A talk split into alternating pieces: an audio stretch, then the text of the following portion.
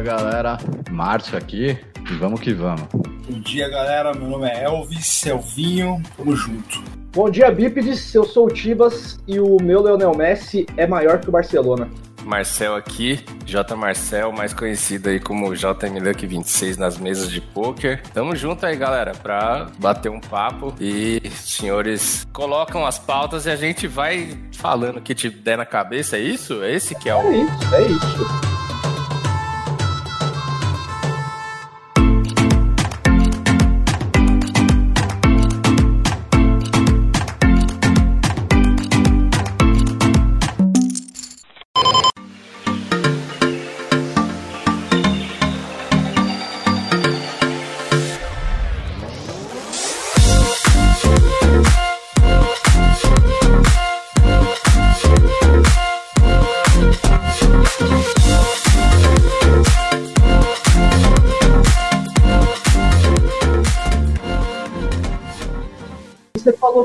Mais conhecido como JM Luke, velho. Ninguém te conhece como JM Luke, velho. Você é o tio, mano. Exatamente. Exatamente. E da onde que surgiu o tio aí? Inclusive, colocar aqui o prazer, né, de estar com a Mario Júnior do Campo Limpo aqui. Que isso, que isso. Que honra, é uma honra. Realmente uma, uma felicidade estar com vocês aí, Marcel e Elvis grandes parceiros aí na jornada. É, cara, ultimamente até meu próprio pai me chama de tio. é uma grande piada isso, né? Porque caras que são têm idades aí para ser meus pais já estão chamando de tio. Eu? Tem uns. É, então. é isso que eu acho absurdo, velho. Não consigo chamar de tio o cara que é mais novo que eu, porra. É, uns... Por isso que eu perguntei de onde veio isso aí, né? é, né? Porque... Os caras com a lata amassada. Isso aí é o seguinte, né, cara? Logo que começou esse negócio de time de poker, poker o poker de. A, o ambiente de times de poker era muito habitado por novinhos, né? E na época eu era um. No, no grupo que a gente tava, né? É, era um, um grupo que era antes de ser formado o Sambatinho ainda, que não era nem sambatim. Era um, era um pessoal que era muito novinho e eu era um pouquinho, já tinha acho que 29 ou 30 anos, algo assim. E aí acabou que foi o único apelido que pegou para mim foi tio mesmo. Nunca, nunca conseguiram me colocar apelido na vida, nem na escola e tal, porque eu sempre ria junto e tal, eu concordava, até eu mesmo me chamava do negócio, então não tinha muita graça, entendeu? Fui salvo dessa, dessa, dessa época dos apelidos aí. Só que aí esse apelido acabou pegando e eu também nunca me importei muito. Mas é um apelido carinhoso aí que a turma chama. É o apelido que mais pegou mesmo de todo. É. e passa um respeito, um carinho mesmo, pô. É o tio, o tio da galera. É o padrinho. É, acho que até, até no time, né, tem essa, essa. Talvez eu sou mais um, um zelador ali, um cara que cuida de, do funcionamento de tudo. E aí, aí isso daí contribuiu pelo. O tiozão da escola, o tiozinho da é, escola. É. Né? Antes, de, antes do poker, você fazia o quem, velho? Da última vez que a gente se encontrou, eu conversei muito com uma prima sua, eu não lembro qual era agora das duas, porque tinha um certo teor alcoólico ali aquele dia. E também não convém nem a gente falar sobre isso, não. É. Mas ela, eu conversei muito com ela e a gente ficou falando de você aqui da parada, tá ligado? E ela falou, tipo, mais ou menos assim da sua trajetória e como o teor alcoólico realmente tava um pouco a mais, eu não lembro de quase nada, velho. Aliás, que dia maravilhoso, né? Saudades. Puta, que dia maravilhoso. Que dia. Foi. Dia maravilhoso. Foi lindo, né? Realmente. E todo mundo que tá aqui tava lá. Exatamente. Foi demais, tá louco. Que dia, amigos. Aconteceu que eu era um trabalhador do ramo da tecnologia, né? Eu estudei tecnologia, computação, por obra aí do, do acaso não me formei, né? Mas eu sempre, desde moleque, meu pai achava que seria bom eu, eu ser programador e ele comprou uns livros de programação e tal. E aí foi logo quando começou a, a, o conceito de web, né? De internet do jeito que é hoje, com browser, navegador e tal. E aí a gente, eu comecei a mexer com isso e fui para São Paulo, né? Que eu sou, eu sou do interior. Eu nasci na capital, mas eu vim pro interior cedo e, e me criei aqui. E aí eu fui para São Paulo estudar e eu fui procurar emprego. Aí eu arrumei emprego na área de tecnologia com, como, tipo, programador júnior estagiário ali, vamos dizer, né? Eu fui evoluindo na carreira mesmo, 23 para 24 anos eu já era diretor, contratava os programadores, tipo, é, fazia ali o... dividia o, o trabalho entre eles, É, eu era responsável pelo setor, né? Depois disso eu virei empresário, né? eu tive uma empresa de, de de tecnologia, também de desenvolvimento de, de software para internet. Continuei trabalhando por uns dois ou três anos, até, até que a empresa quebrou. A gente tinha um grande cliente, a gente era apoiado em um grande cliente. Né? Não que acabou a empresa, mas acabou o projeto de um jeito meio abrupto ali. E eu já jogava, já gostava de jogar poker nessa época, que eu jogava com amigos, né? Tinha alguns amigos que jogavam home game lá de 10 reais, alguma coisa assim. Acho que é o início de todo mundo, né? Eu acho que é o começo de todo mundo. É aquele que o blind não sobe, que só vai ficar passando o botão e small blind e não sobe nunca o blind. É, era um home game que era como se fosse um sit and go, o blind subia assim. Porra, aí tá avançado é. já. E, e aí a gente fez um ranking. Tipo, pra mim era, era pura diversão mesmo, né? Sentava ali e tal, jogava. E a gente fez um ranking de seis meses, que no final dos seis meses, um, um pedacinho do prêmio ia pra uma mesa final lá. Puta, a gente fez igualzinho, tio.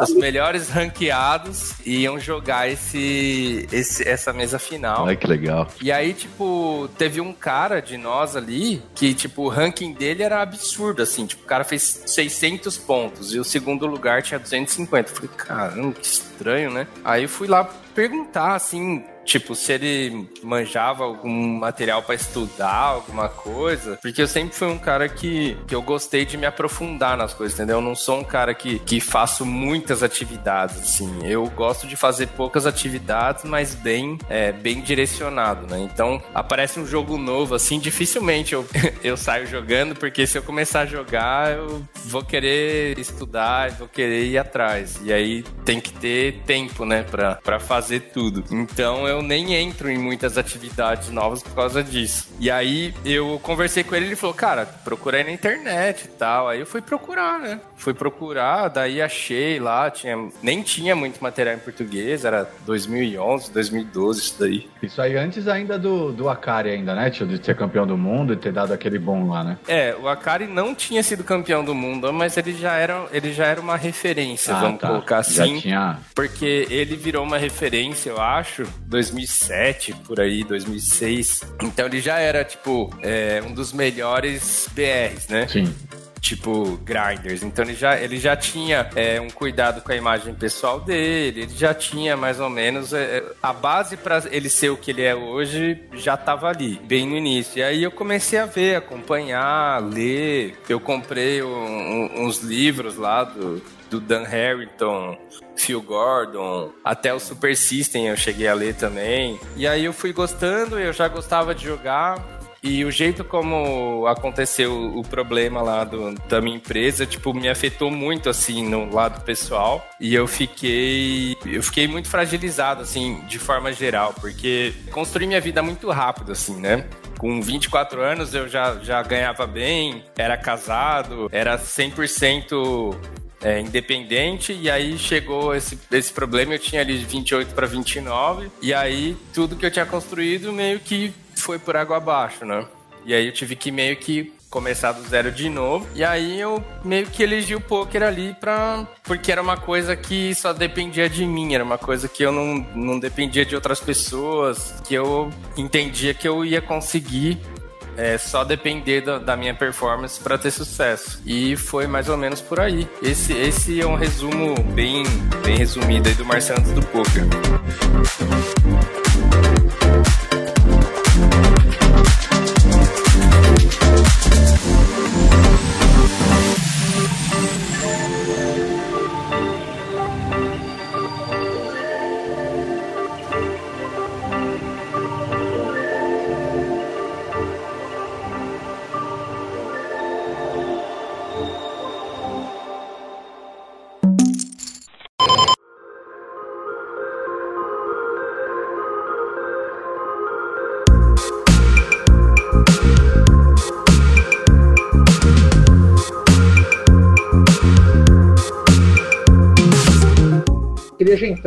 Você falou que ficou fragilizado com a parada assim. Esse projeto é um bagulho que eu, eu tenho a vontade de levar para muitos lugares, mas alguns especificamente, tipo esse aqui com você, além de, pô, a gente querer trocar essa ideia com você porque você vai ter assunto pra caralho, eu acho que é meio que uma homenagem, assim, eu digo minha, do Elvis e do Nico, porque eu acho que a gente passou alguns perrengues parecidos com certeza você foi o cara, né? nem o cara que a gente podia contar. Você foi o cara que estava lá já. Do tipo, oh, me liga aí, velho. Eu lembro que dentre as minhas muitas bads né, nesse, nesse pouco tempo que eu, que eu tô no poker e tal, aquela vez que eu fui hackeado lá, que eu abri o computador, o cara tava me hackeando naquela hora, naquele minuto o cara tava hackeando minha conta do PS, e, cara, eu não sabia o que fazer, e o meu chat lá borbulhando, e uma galera mandando um monte de coisa, eu completamente perturbado, já num ferro do caralho, nem era um ferro do caralho, mas na minha cabeça era um ferro do caralho, o cara me hackeando naquela hora, você falou, velho, me liga aí. E eu sei que não tinha o que fazer hoje eu tenho essa, essa noção, né? Não tinha que ser feito, mas você falou, me liga aí para você poder me tranquilizar, velho. Porque você sabia que não tinha o que fazer. Você me ligou para falar, velho, vamos tentar fazer a parada, abre tal coisa, abre tal lugar. A gente foi descobrindo ali o que estava acontecendo mais ou menos, mas não ia ser resolvido. Eu não ia conseguir recuperar, tanto que eu não recuperei a grana. Tive uma treta do caralho com o Poker Stars depois lá pra, pra reaver minha conta mas você só me ligou para me tranquilizar pro dano ser menor, tá ligado? Você traz essa bagagem nessa pegada aí de ter quebrado. E se o, se o Elvis e o Nico quiserem falar também das bad que você ajudou eles, vocês ficam à vontade aí. Eu queria fazer um comentário em cima disso. Eu acho que, é, é, em cima das ajudas, eu acho que o tio, sei lá, Parece que é, eu ia até perguntar isso para ele nesse sentido. Se ele fez algum estudo é, de como, é, como ser um líder, de como tratar as pessoas, ou isso é inerente a ele já, é a forma dele de abraçar a galera, de ser muito, é, como é que eu posso dizer? É, ele tem uma empatia muito grande. Ele não é aquele cara que ouve o que você tem para falar e dane-se. Não, ele tá prestando atenção, ele tá ouvindo, ele tá entendendo, ele tá pensando em formas de como te ajudar. É, então eu queria saber se você buscou evoluir nisso, tio, ou se isso foi uma coisa que, que vem com você desde lá de trás, assim, esse negócio de ter essa empatia, de pensar no outro, assim, né? De estar tá preocupado com o outro, assim. Porque é uma coisa que eu vejo muito, muito latente em você, tipo. Assim, já respondendo de cara, Nico, eu acho que eu nunca. É, nada específico, apesar de, no meu entendimento, essa parte de responsabilidade e de liderança já ser muito. Parece que já nasceu comigo isso. Então, eu sou um cara que sempre gostei de relação interpessoal, né? De forma geral, assim, de, de relacionamento humano. É, eu sempre gostei de conversar, sempre gostei de ouvir. É, sempre fui bom ouvinte. Isso daí me falam desde que era criança. Você é um bom ouvinte, você é uma boa companhia. Isso eu sempre escutei, tanto dos meus pais quanto familiares, assim, próximos, e aí expandindo pro, para a parte do, de amizades, né? Então, é, isso daí eu não sei, já, já é uma coisa que meio que nasceu comigo. A parte da empatia eu realmente tive que desenvolver e eu acho que quem teve bastante mérito de mostrar muita coisa foi meu pai. É, eu, quando era criança, eu era bem próximo do meu pai, assim. Eu acho que ele, ele ele tem uma personalidade um pouco caótica, assim, de forma geral. Aqueles caras de mente imperativa que pensam muito, que faz muito, que tá aqui, daqui a pouco tá lá, depois quer fazer outra coisa. E acho que ele tinha a preocupação de eu não ser, é, assim, meio que como ele, vamos dizer assim, sabe? Então, ele tentava me ensinar muito, tipo, coisas que para ele eram muito difíceis, que nem tipo disciplina, que nem empatia, que nem você parar para ouvir, você tipo descansar um pouco sem é, fazer nada, entendeu? Esse tipo de tipo atitudes serenas, que eram coisas que eram muito difíceis para ele. E aí ele foi me ensinando isso e eu fui e eu sempre fui muito atento, né? Sempre sempre fui muito atento a isso. E aí fui desenvolvendo essa parte. Depois, quando fui para a vida profissional, como eu criei esse hábito de observar, eu, eu gostava muito de observar, sem falar nada às vezes, ou só ouvindo, ou só reparando. E aí acho que isso daí também ajuda né? Porque, tipo, a empatia você tem que meio, é, é, meio que se colocar no lugar do outro, né? Sim, sim. Sem, sem você conseguir observar, sem você ter esse, essa observação, é impossível. É impossível. E sem julgamento, né, tio? Sem julgamentos, né? É, exatamente, sem julgamentos. Porque se você, assim, se você julgar, se você já tentar colocar a sua ótica ali, você vai ficar, vai ter sua, o seu poder de observação prejudicado, né? Vamos dizer assim. Sim, sim. Então aí, tipo, a gente vai vivendo e, e, e, evoluindo, vamos dizer assim, né? E eu sempre, eu sempre pensei muito nisso, em evoluir, em me aprofundar nas coisas. Isso aí foi uma coisa que, que desde criança meio que, que sou assim mesmo Então, é, essa parte do relacionamento interpessoal é isso. E a parte da liderança, eu, eu não sei dizer quando foi, cara. Porque eu acho que eu sempre, eu sempre pensei nisso. Eu nunca, é, nunca tive muita preocupação em ser, o, em ser o primeiro ali, sabe? Tipo, em ser o cara de mais destaque, mas eu pensava em liderar e criar um cenário para que ou a equipe fosse bem. Então, por exemplo, no esporte, eu era o cara que montava o time. Eu não, eu não era, eu não jogava tão bem futebol, por exemplo, na escola, mas eu era o cara que montava o time. Então, essa parte da liderança, de conversar com todo mundo, de tentar puxar o melhor de todo mundo, já é desde, desde cedo mesmo. Acho que, sei lá, um, um talento aí que, que, que aconteceu. E, eu te mandei até a mensagem depois daquela reunião que a gente teve lá, e eu acho que foi um dos pontos principais ali daquela reunião que eu observei, assim, eu não sei o, o Tibas e o, e o Alvinho, mas é, a sua liderança, a forma de você conduzir ali, a forma de você é, falar com a gente falar com os outros instrutores, assim, eu acho que isso foi uma das coisas que me chamou muito a atenção, sabe? É, a liderança ali com, com nós e com eles mesmo, sabe? Sim. Isso foi uma, uma coisa que me chamou muito a atenção, tipo, até por isso de eu ter te mandado a mensagem logo depois que acabou a reunião, né? Uhum. Falei, pô, aqui que negócio sensacional, assim. A capacidade de ouvir, de entender, de se colocar no lugar dos outros e, e tentar pensar o melhor para todos, né? Não o melhor para nós, para você, por exemplo, para vocês backers. É o melhor pro time. O que, uhum. que vai fazer bem pro Roots? Uhum. O que, que vai fazer bem para nós, entendeu? Isso eu achei demais, tio. Pô, só tenho que agradecer aí, né, as palavras dos senhores, porque eu, eu fico muito feliz aí por, por esse tipo de reconhecimento que muitas vezes não é fácil mesmo, né? Eu já sabia que o tio trabalhava aí com tecnologia, não sabia que ele teve uma empresa, né? Mas é muito legal ouvir sua história. Assim. Mais legal ainda que deu errado, né? Porque. Porque, é porque, cara, eu posso, tipo, é, o tio sabe a importância que ele tem para mim dentro do poker e até mesmo da minha vida pessoal. Então, porra, não tem como eu falar, eu não expressar a minha alegria com a, com a sua empresa ter dado errado, viu, bicho? Acho que nós três estamos felizes.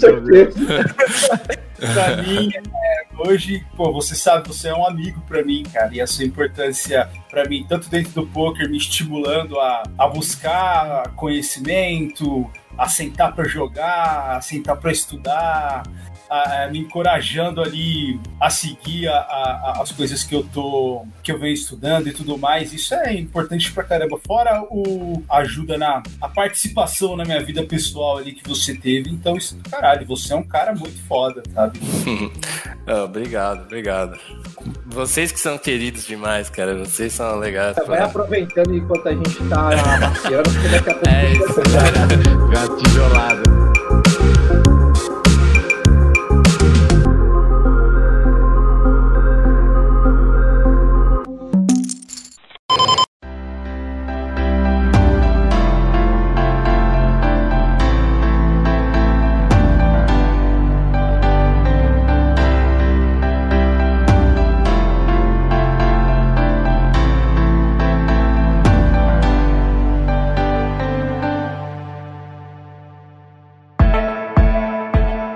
Programa aqui era para ter sido gravado antes do dia de hoje, certo? Era para ter sido gravado antes do que está acontecendo agora.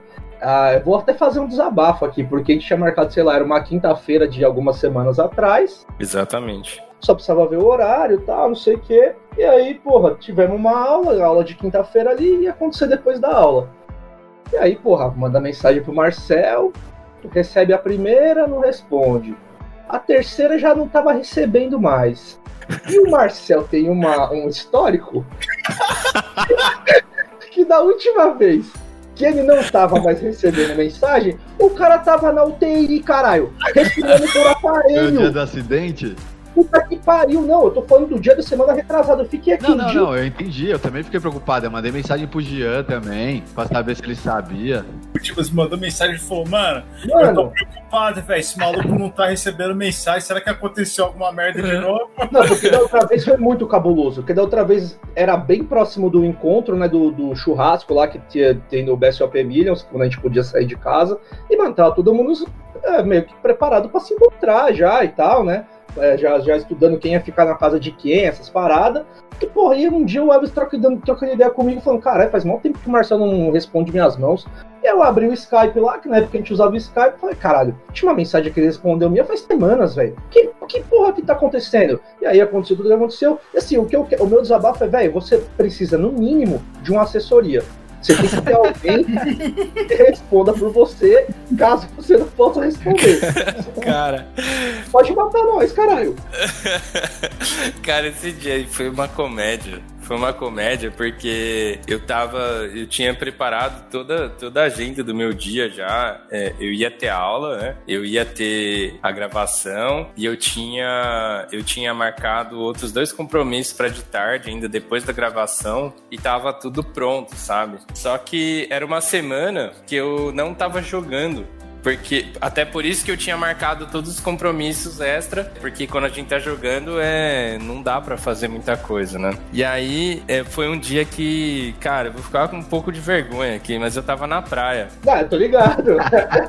e aí, era um dia assim, que eu tinha marcado o dia inteiro para fazer tudo, matar tudo que eu tinha que matar para ficar meio que livre pro fim de semana, que era uma quinta-feira, né? Aí eu saí no, no, no assim, saí na rua, assim, era umas nove e meia da manhã, mais ou menos. Cara, tava um céu azul, coisa mais linda.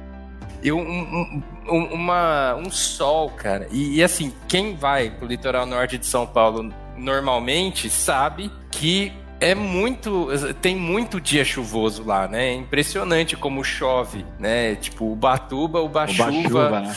É, é muito. Eu, uma vez eu fui para Ubatuba, fiquei com. Eu peguei 22 dias seguidos de chuva. Então é, eu, eu, valorizo, eu valorizo muito os dias de sol. E eu tava na Ilha Bela, cara, que dia maravilhoso que fez. E aí eu falei assim: ah, meu amigo, e eu, eu tava com um passeio para fazer, né? Que a gente queria ir pra, pro Castelhanos. E aí eu decidi assim, ó, do nada. Eu falei, meu, eu vou.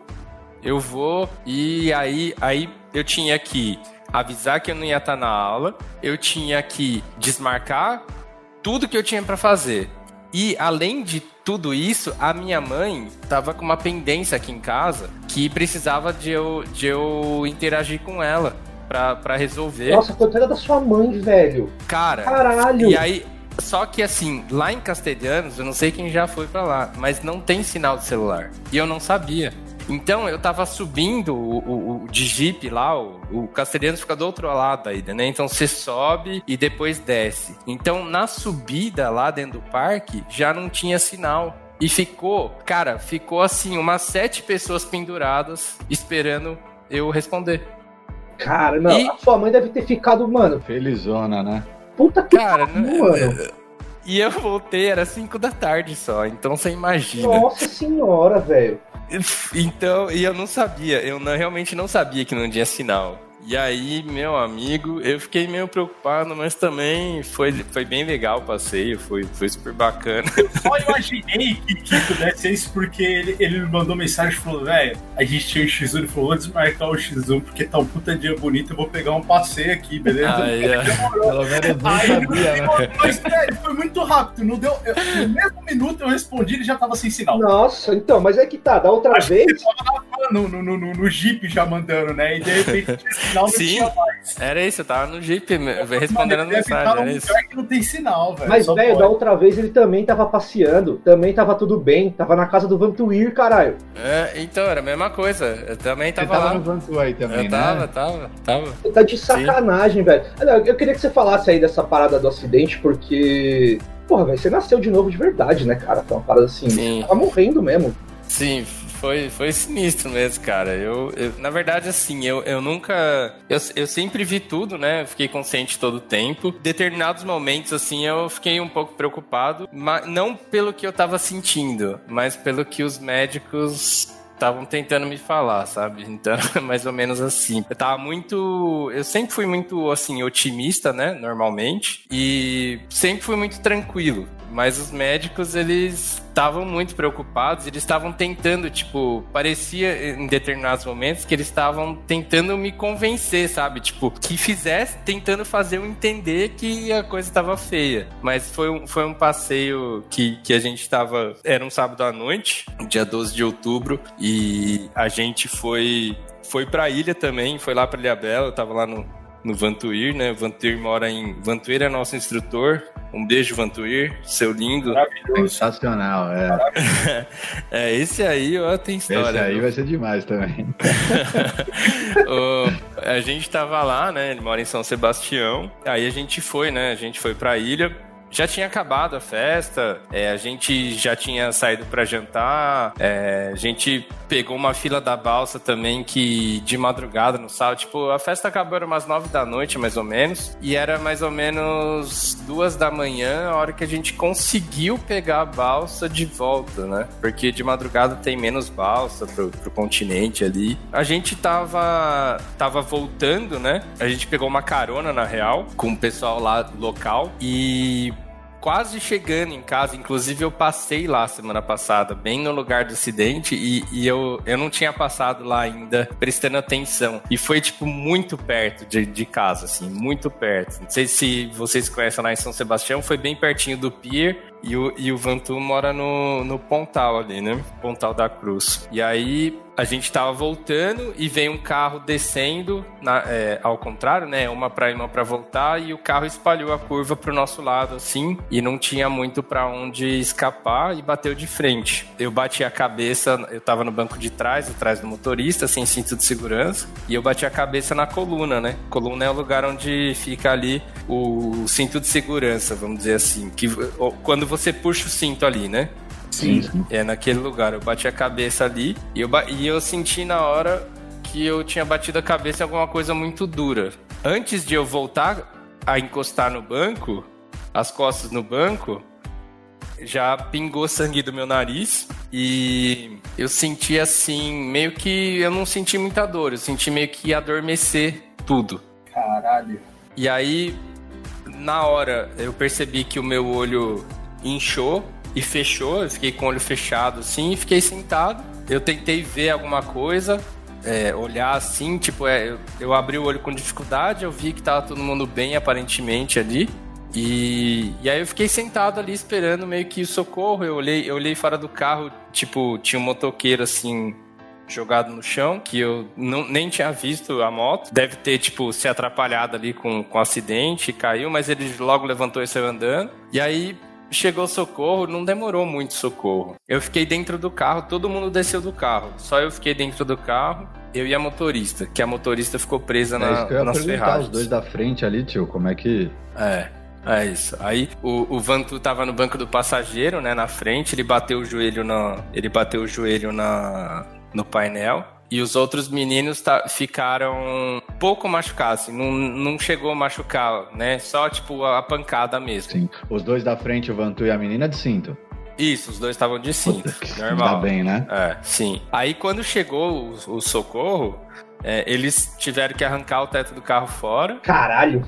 Para poder tirar a menina, né? Que ela tava presa. E aí quando, quando eles conseguiram tirar ela, aí o cara veio, eu tava, eu tava deitado de barriga para cima no banco de trás. Aí ele veio, me cutucou assim no, no ombro e falou assim: vai, sua vez. Aí eu levantei assim com um pouco de dificuldade, saí do carro, aí já me colocaram o colete cervical, colocaram a, a, a me colocaram na maca, né? E eu já fui para ambulância direto. Aí esse caminho da ambulância para o hospital foi um caminho que que foi a única coisa que eu não me lembro que eu, eu acho que eu dormi ali um pouco. Quando eu cheguei no hospital, eu acordei assim, o médico falou assim, ó, você não tem nenhuma fratura.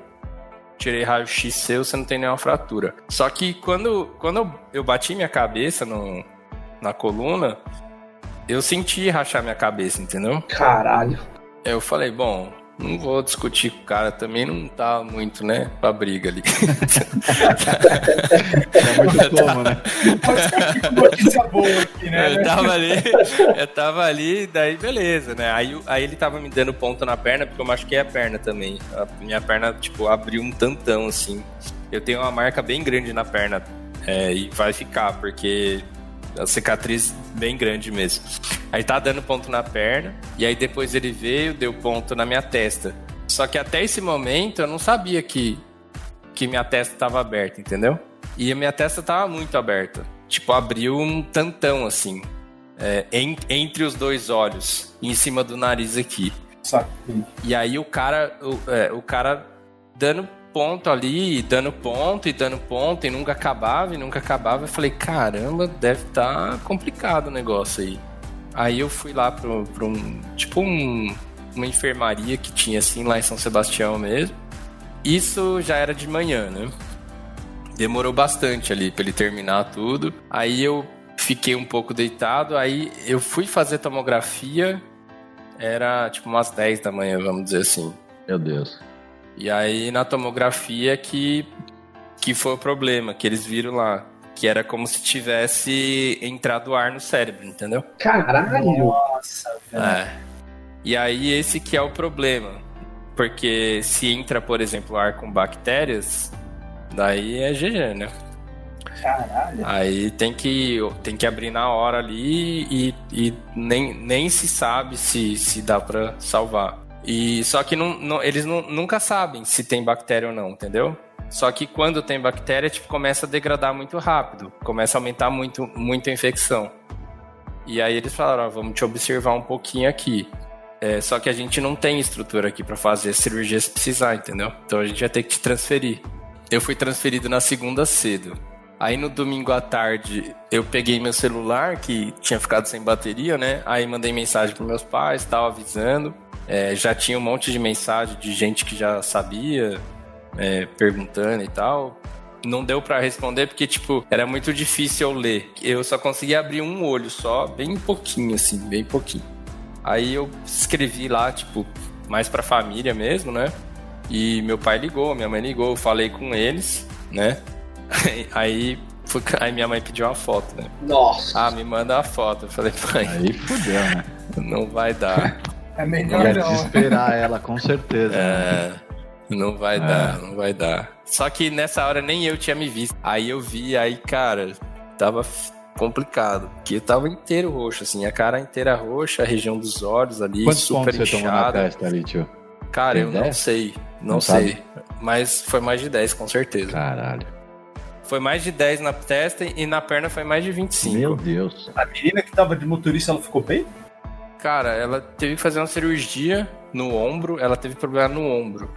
Segundo eu, eu, eu fiquei sabendo, ela meio que não conseguiu. é, é, Alguns movimentos ela ainda não consegue fazer. Ela fez fisi- fisioterapia, tudo, mas ela ficou com, com sequela, assim, com problema. Doideira, hein? É, então, tipo, mas ela, ela ficou bem machucada no rosto também, que nem eu fiquei.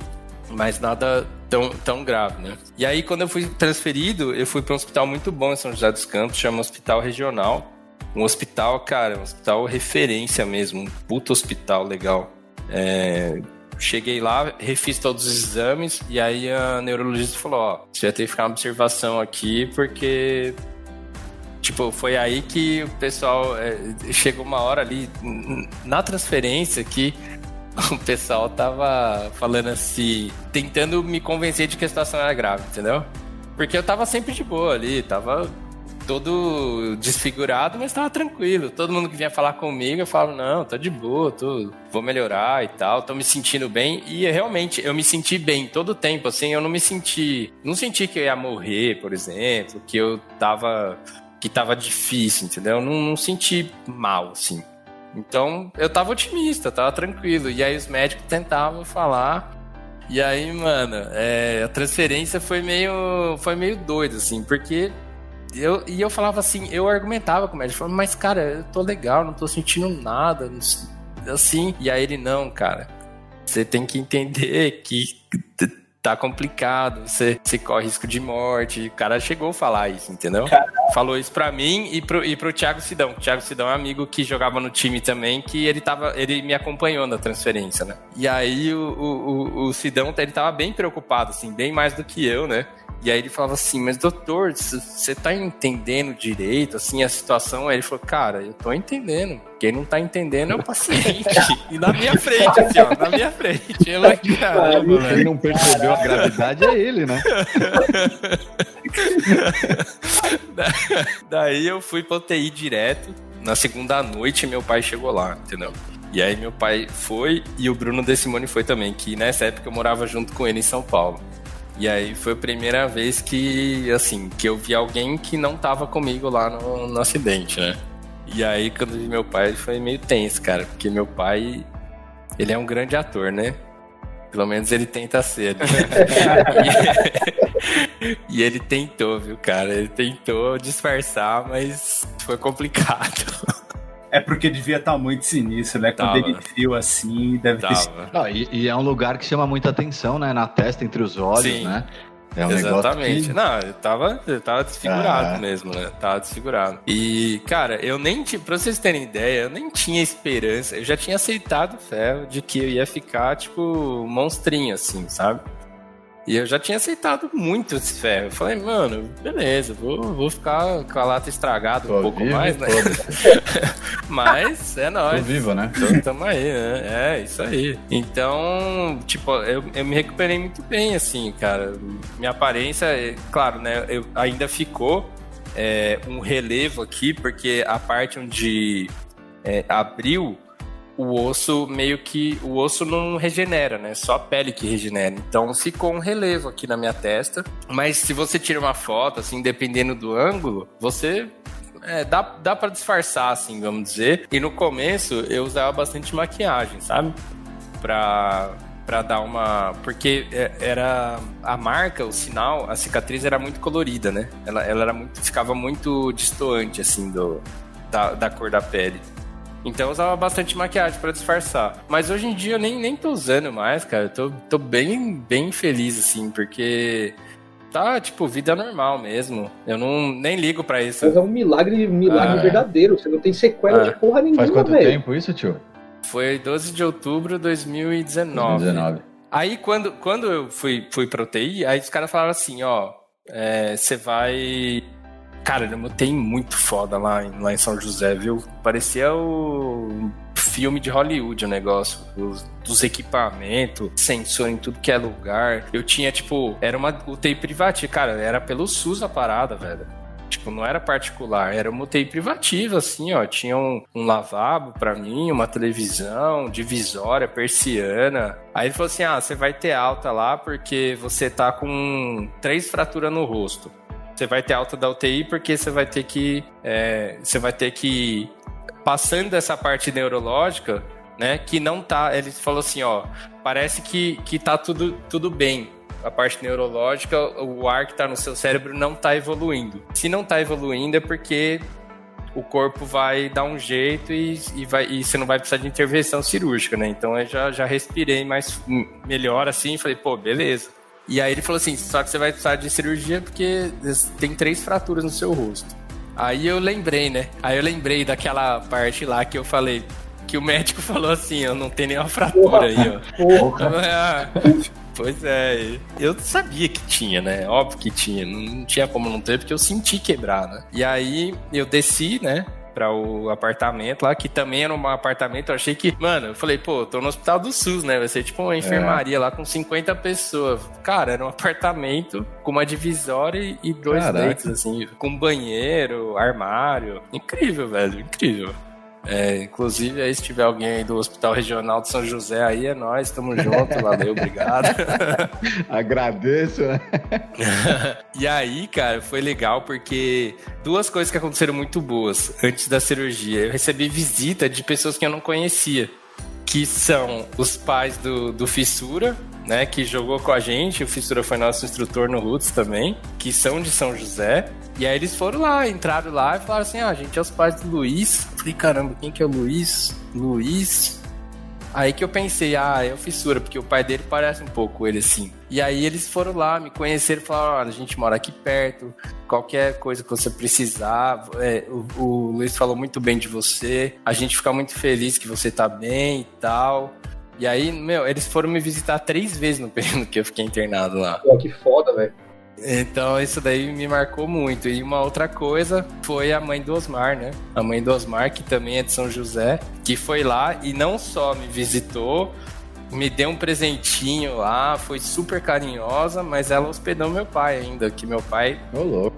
Meu pai tava lá, né? Meu pai, ele, ele é de Piracicaba. E aí meu pai tava lá em São José para me acompanhar, mas não podia ficar no hospital, entendeu? Não tinha, não tinha uhum. lugar para ficar. E aí eu falei, eu falei, pai, se você quiser ficar aí, eu, eu já eu tava reservando um hotel para ele ficar, entendeu? E aí eu ia ter que pagar a diária, diária do hotel e o Uber para ele se, se locomover. Mas aí, no, logo no primeiro dia, o Osmar já falou: Cara, tem alguém com você aí? A minha mãe tem lá condição de hospedar quem for e tal. Cara, então, tipo, são coisas que não tem como agradecer, sabe? É, é, é, um, é, um, é uma situação que, que você fica feliz, né? E não tem dinheiro que pague. Então, tipo, é só pela amizade mesmo, né? Então, Sim. pô, você, você tem os amigos e os amigos te ajudam, né? Tipo, te dão um jeito de te fazer sentir melhor, de, de... Porque, cara, isso daí não é pelo não é pelo dinheiro que eu economizei, nada disso, é pelo carinho Sim. mesmo, né? Que você vê o pessoal preocupado. Recebi muita mensagem, recebi muito, muito carinho mesmo. E aí, cara, eu fiquei bem tranquilo. É, meu pai achava, meu pai ele tava muito mexido nos primeiros dias, né? Ele achava que eu tava assim, que eu tinha alguma pendência. Sabe, sabe quando você. Eu não sei o que, que ele. Eu não sei assim que ele pensou, mas ele falou assim: Cara, você tem alguma coisa fora, alguma preocupação? Porque, tipo, eu tô sentindo que você tá meio perturbado, sim. Só que, mano, eu tava muito de boa. Só que provavelmente minha aparência não tava, né? Porra! Então, e, e assim, eu ficava muito cansado, né? Então qualquer coisa que eu fazia, assim, que eu pensava já, já me cansava. Então talvez ele, ele pensou isso e eu falei, não, pai, tô tranquilo. Cara, tudo que eu tinha para fazer fora, todo mundo fez tudo para mim. Tipo, o Bruno me ajudou muito, inclusive aí, Brunão, se estiver ouvindo, um beijo, saudades. Ele me ajudou muito. Cara, tudo que tinha pra pagar, ele pagou. Tudo que tinha que resolver, ele resolveu. Tipo, eu fiquei zen, velho. Não sei me preocupar com nada realmente. E aí, sem me preocupar com agora a, a, a, a cirurgia, né? Que tinha a cirurgia para corrigir é, o meu rosto. E aí foi ser feita a cirurgia dia 22. Eu fiquei 10 dias lá esperando porque tinha uns negócio de platina lá, uns pino pra, pra colocar. E aí, beleza. Depois que foi feita a cirurgia, eu queria ir embora. E aí fiquei ainda uns três dias. É, eles, a, a, fratura era no zigomático, que é esse osso aqui da bochecha, atrás da bochecha, né? Porque eu não, eu não conseguia mastigar, porque esse osso estava quebrado bem ali no lugar em que apoia a mandíbula, né? Então, eu, é, tava zero mastigação. Fiquei, perdi 9 quilos Meu no hospital Deus. lá. Só, só tomando líquido, né? sopa. Né? Só, só tomando sopa e gelatina. E, e, aí, cara, esse aí foi, foi osso também, viu? E foram quantos dias ao total ali, tio, de internação? É, eu saí acho que dia 25, alguma coisa assim. Saí dia 25, operei dia 22, fiquei três dias. E aí eu tive que fazer ainda uma cirurgia depois, corretiva, porque a, a cirurgia que eles corrigiram a parte óssea me deixou um problema na pálpebra. E minha pálpebra de baixo, do olho esquerdo, ficava virada para dentro e o espelhinho ficava dentro do olho, mano. Era horrível. Caralho, velho. Caraca. Sim, mano. que foda, e aí eu cara. fiquei oito meses desse Nossa. jeito. Eu, eu tinha que arrancar, acordar, pegar a pinça e arrancar, porque eu não aguentava.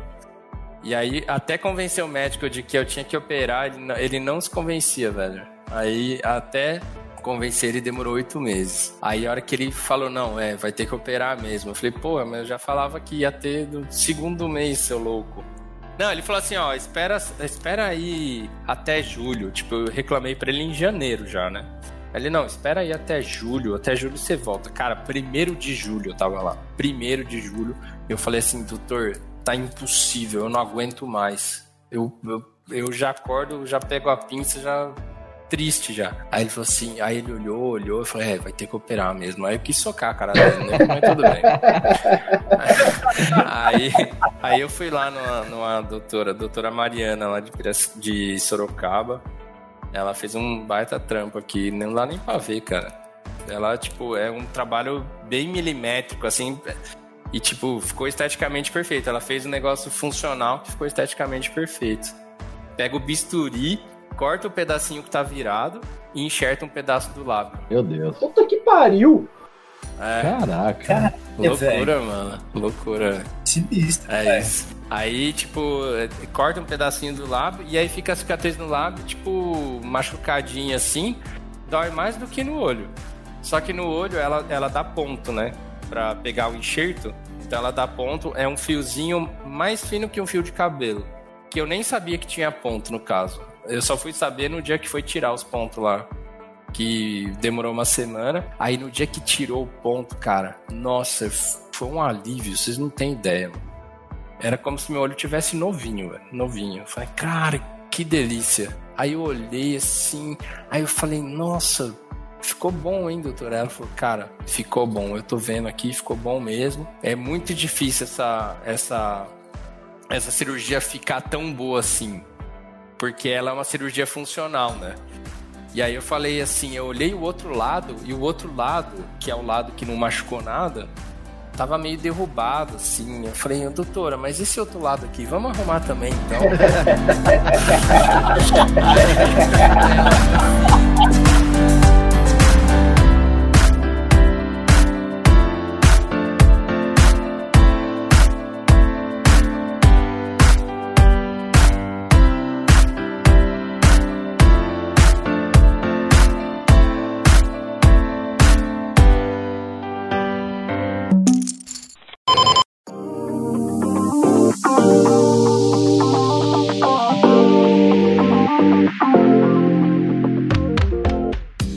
é sinistro. Chega uma hora que você não aguenta sentir o, o cheiro da comida, o gosto da comida. Do, do Não, hospital. tudo é desconfortável, É. né? É, a comida é Tudo. o pior, mas eu acho que tem um negócio que é tão ruim quanto a comida. Que muitas vezes, cara, a enfermeira. Tipo, eu sou um cara que, que eu, eu gosto muito de dormir, né? Apesar de não dormir, de nunca eu acho que eu dormi o suficiente. Mas, tipo assim, muitas vezes eu tava dormindo no hospital, cara. E a enfermeira, ela ia entrar pra dar medicação, ela dava uma bicuda na porta. Meu amigo. Pulava da cama. Nossa, cara, que. su- E acendia a luz na minha cara, né? As duas coisas. Nossa, velho. E aí ela vinha, tipo assim, ela vinha, mas era o jeito normal dela. E ela vinha toda feliz. Oi, Jean, tudo bem? Como você tá? Você quer? Ah, mano. E ela vinha tão feliz falando comigo que não dava nem pra xingar, velho. Eu tinha que tomar. Os enfermeiros tinham que me dar banho porque eu não conseguia, velho. Isso era ruim, cara. Isso eu não gostava, não. Era muito ruim. Cara. É desconfortável, né? É ruim, é ruim. Era uma enfermeira mó bonita, ainda ficava tudo sem graça, velho. É bem ruim, né? Imagina, velho. É, isso aí é um problema, hein, mano.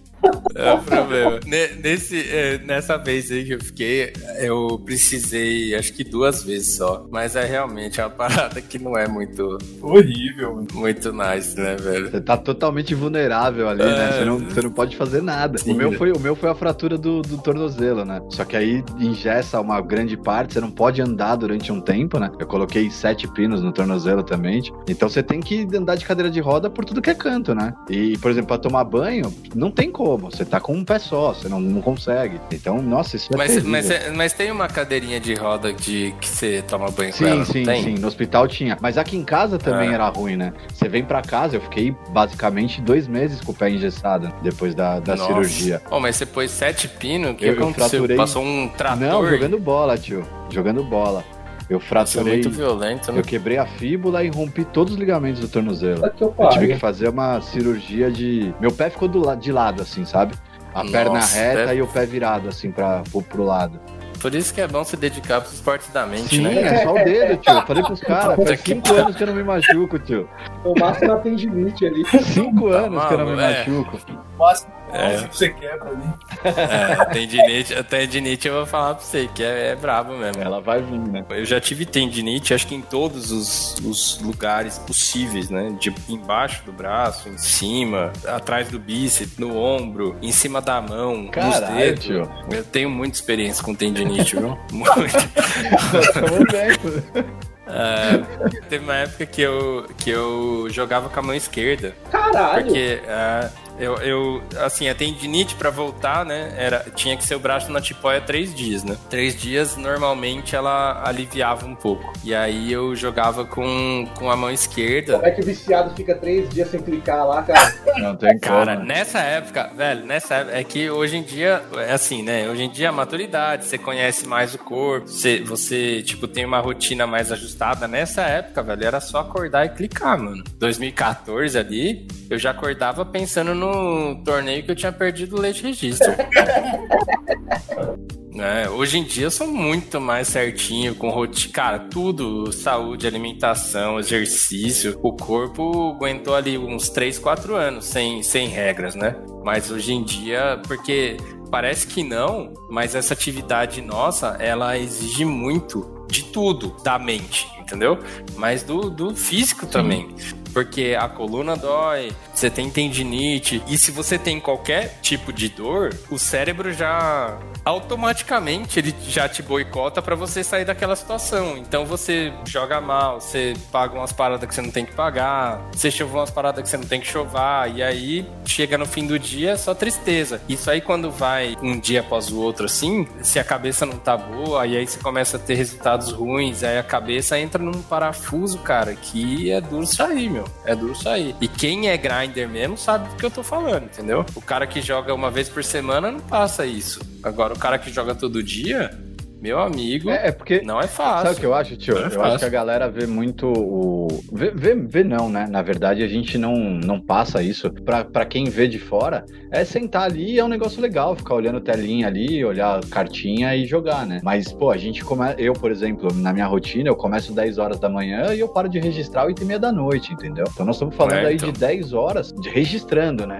E quando dá bom, a gente fica 13, 14 horas jogando, né? E você, tipo, é um cara também que já, já é mais maduro, né? Sim. O Elvis também é um cara, tipo, vocês não têm aí 22, 23 anos, né? Então, é, essa molecada aí, quando é mais nova, assim, que ainda não. Pô, eu fui aprender, entender os sinais do corpo pouco tempo atrás, cara. Porque você não. Você vai só vivendo, né? Então hoje em dia eu me conheço muito mais. né? Mas isso aí só vem com a maturidade, né, cara? Você- vai, vai usando com inteligência ali dentro dos seus limites, né? E você vai se conhecendo muito. À medida que o tempo vai passando e você vai jogando, jogando, jogando, você vai conhecendo seus limites, né? Isso daí é parte importante do show também, né? Não tenha dúvida. quero emendar a parte que eu acho que você vai sabonetar nós. Mas, porra, depois de você ter. Você ser um milagre, a gente passou. A gente que eu digo nós todos, né? Do Roots, Aham. passou por uma parada que foi o desligamento do samba Sim. para assinar com o Forbet.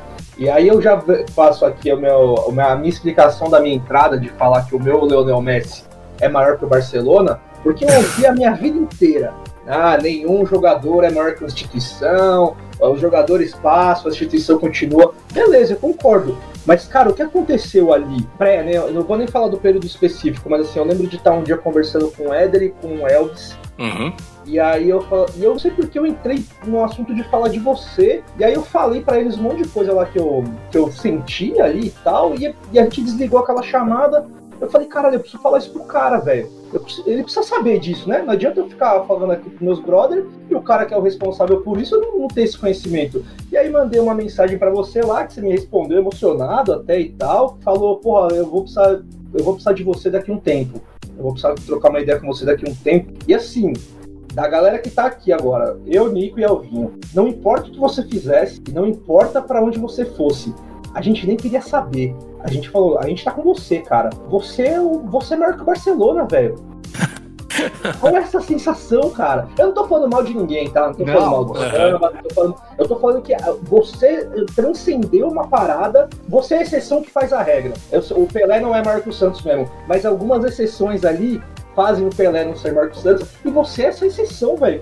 Qual é a sensação disso, de chamar os caras um por um no Skype lá e a galera falar, velho, não quero saber o que você vai fazer, eu tô junto com você, cara. Senso comum, senso comum, porque eu aposto que, tipo, isso não foi só o, o Márcio, o Tibas e eu. E- Eu, Não, eu, sei, eu sei que não, porque teve gente que falou, pô, eu vou pra onde o tio for. Sim. Então, e você deve ter essa noção, né? Você, você sabe disso, que tem muita gente que tá com você, né? Tipo, o JM Luke Team aqui, né, galera? Deixa eu complementar uma coisa, tio, em cima disso, só pra você. Aí aí acho que você já, já responde tudo de uma vez. Eu já te falei isso milhões e milhões de vezes, eu sou muito fã da sua forma de dar aula do seu jeito de dar aula, a sua, sua didática, o seu jeito de expor, de ouvir, de explicar as paradas. Como é que começou lá atrás isso aí também? Aí para você chegar depois nessa mudança do roots pro do, do samba pro, pro forbet, mas como é que começou lá atrás isso aí das aulas? Porque eu acho que a galera que tô falando isso por mim, acho que pelo Tibas e pelo Elvis também, é, a galera que vai com você, essa galera que realmente tá te acompanhando e nós três fazemos parte disso, a gente gosta muito dessa sua das, das suas aulas, da forma de tratar.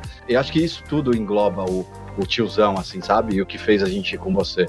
Eu queria saber de você lá de trás, como é que começou essas paradas das aulas, se você é, pesquisou algumas coisas, se isso é uma coisa que, que já era uma qualidade sua e você só foi aprimorando durante o tempo. Porque eu acho que é o seu grande diferencial, sabe, tio? Suas aulas são uhum. demais. Bom, cara, é, eu assim, eu fico muito honrado mesmo, muito lisonjeado de, de ouvir isso, porque é, foi, foi uma situação difícil, né? De, de toda vez que se tem qualquer diferença, né? A gente precisa tentar resolver as diferenças, mas nem todas as diferenças são solucionáveis, vamos colocar assim. A gente realmente passou um período difícil e, cara, eu, eu, eu acho que, tipo, vocês exageram também. Não, né, não, não, não, é, não, O jogador não, maior é que o clube. É é, ó, se eu abrir aqui o grupo do Roots Off Poker geral lá, fizer uma enquete rápida, ó, o Marcel tá saindo, quem vai. Pode escrever isso, ó. O Marcel tá saindo. Não, não. 96%. É, eu, eu ia falar 88%.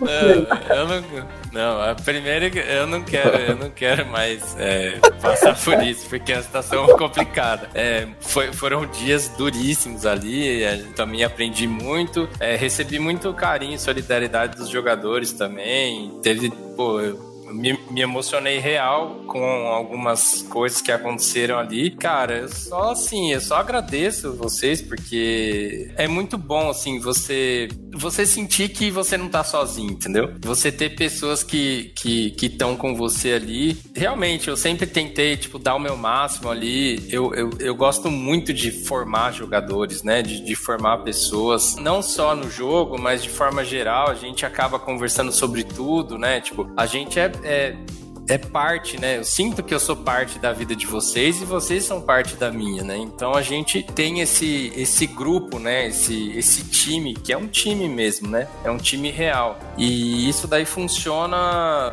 É uma coisa que dá muito trabalho, mas dá muita alegria, né? Dá muita alegria. Que nem é, quando você vai conversar com uma. Eu não tenho filhos, né? Mas quando você vai conversar com uma pessoa que, que tem filhos, com pais, assim, você sempre vai falar, pô, é um negócio que dá muito trabalho, mas é muito legal. Isso daqui é um, também é um negócio que dá muito trabalho, mas é muito legal. Eu imagino que passaram mais de 800 jogadores na minha mão. Deve ter aí uns 50 por aí que são caras que estão entre os melhores do Brasil hoje, né? Que estão aí jogando Average de Bahia 80, 100. Batendo field. Batendo esses limites, né? E eu tenho, eu tenho muito, muita alegria, muito orgulho disso.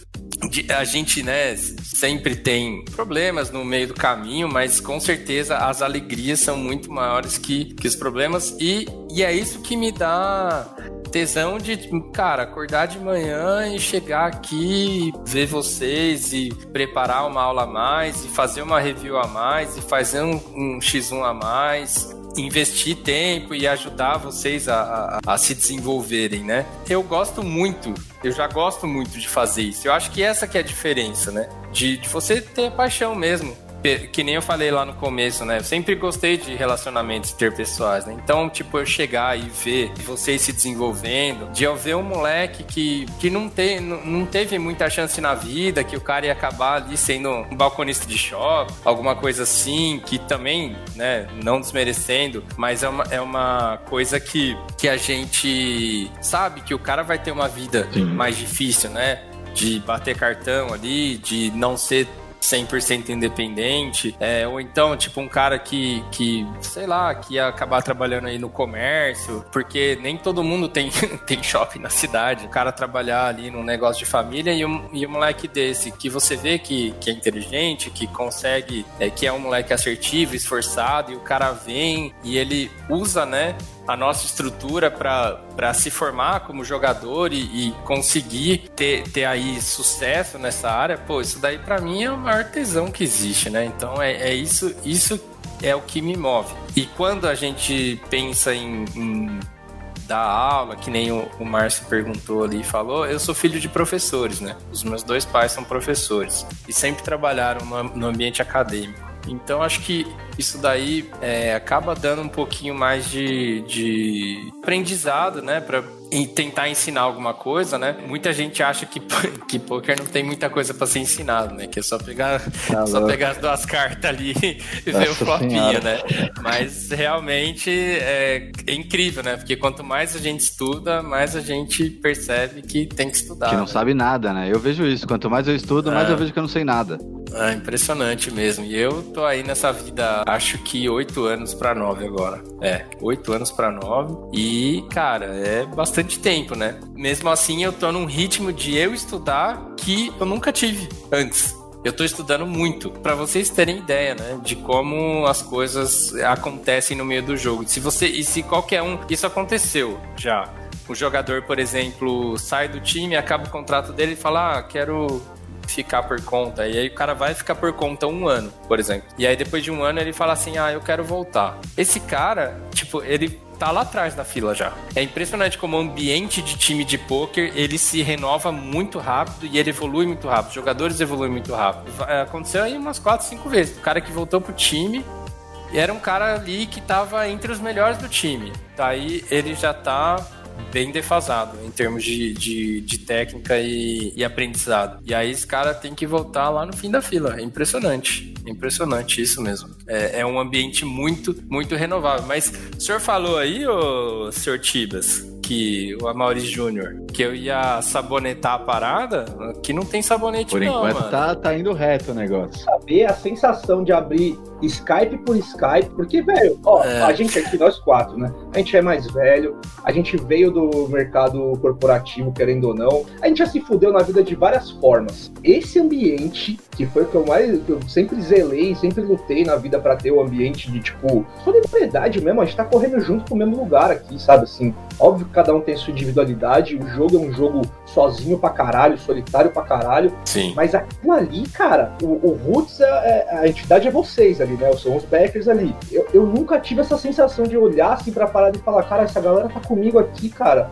E é, e é, fruto do meu trabalho essa porra. E a gente vai fazer um bagulho muito foda aqui, a gente vai dar o máximo que a gente tiver para dar para essa galera que continuar querendo ficar com a gente sempre. O que aconteceu aqui é uma parada tão bonita, velho. Um negócio que, se eu fiquei feliz pra caralho, eu queria entender, ou tentar entender a felicidade que vocês tiveram na, na, nessa, nessa transição, que foi uma transição difícil uhum. pra caralho, né? Mas teve esse lado bom Sim. da coisa. Como que você leva esse, essa mudança, assim, pra sua carreira? O, o, processo, né? O processo todo foi, foi muito difícil, né? Com certeza, porque envolveu muita coisa, né? Eu tinha ideia de que os jogadores, né? Ou pelo menos parte deles estariam comigo, é, até porque esse tipo de mudança não é uma mudança que você chega e você fala assim, tipo assim, eu tô aqui trabalhando hoje e aí eu saio aí e falo assim, ó, eu quero mudar, mudar de, mudar de áreas aí e aí eu saio fazendo pesquisa. Não é assim que funciona, entendeu?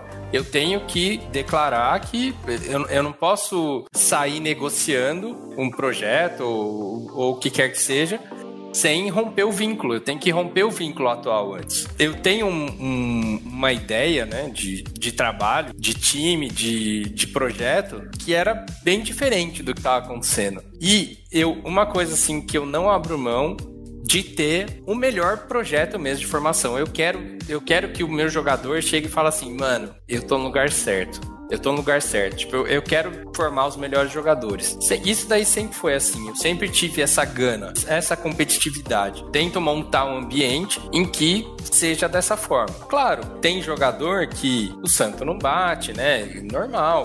Até por isso que a gente tem vários instrutores que é para poder atender os diferentes estilos. Ninguém é tipo um cara que, que vai conseguir atender todas as, né, todos os tipos de, de necessidades. Mas a, a gente ali tem um ambiente, ou sempre quis formar um ambiente que fosse dessa forma e que essa parte de jogador e time, ela é uma parceria. Ela não é um, como que eu vou dizer assim, não é um emprego. Muita gente acha que é um emprego, mas não é um emprego. É uma parceria mesmo. Então, o jogador entra com a disposição, o tempo e a dedicação, e a gente entra com a parte acadêmica e a parte de infraestrutura, que é o dinheiro para ele jogar, que é a assessoria ali para ele poder desenvolver melhor o, a experiência que a gente já teve, né? Essa parceria, ela precisa de assertividade dos dois lados, não só assertividade de um lado só. Ter essa visão de negócio é, é uma coisa que é importante, que nem todos os times, acho que por aí tem. Isso aí eu acho que quando o jogador percebe esse posicionamento, é, é, esse, esse tipo de, de relação, daí acho que fica mais fácil também. Fica mais fácil para todo mundo. E aí a gente cria uma comunidade que, cara, é uma comunidade que, que ela começa a, se a, a evoluir. Claro que tem o refinamento, o refinamento técnico, né? Que, pô, o que, o que dá dinheiro no poker é jogar bem. Não, Pode falar que tem ambiente bom, pode falar que tem um professor bom, pode falar o que seja. Se o cara não tá refinado tecnicamente, não resolve nada. Mas quando você tem o refino técnico, e aí você parte para essa, essa outra parte do negócio, é importante ter essa visão de negócio. E eu acho que esse é o jeito que funciona melhor para todo mundo, para os dois lados, pro, pro lado do jogador e pro lado do instrutor também. E aí, a partir daí, aí tem a parte do relacionamento interpessoal, de você, por exemplo, hoje a gente tem lá, tem a, a, a psicóloga, né, a Dayana, um beijo Dayana aí. Nossa parceira. Ela trouxe um diferencial legal, né? Uhum. Ela sim, trouxe um sim, diferencial sim, legal pro time. E além dela, tem, tem também né, outras iniciativas, né? As iniciativas das mentorias, dos instrutores. A gente tem um, um, um ambiente. E, e, o que mais importa, tipo, é, um, é uma situação que ela sempre está aberta para possíveis melhoras, para evolução. Tipo, eu nunca pensei assim, ah, cara, esse projeto, pô, tá legal, hein? E, e sentei na rede lá para descansar. Cara, não negócio que tem que sempre melhorar, sempre trabalhar na, na, na, evolução e sempre e o que for aparecendo a gente vai incorporando e para o alto e avante. Essa aqui, essa aqui é a ideia.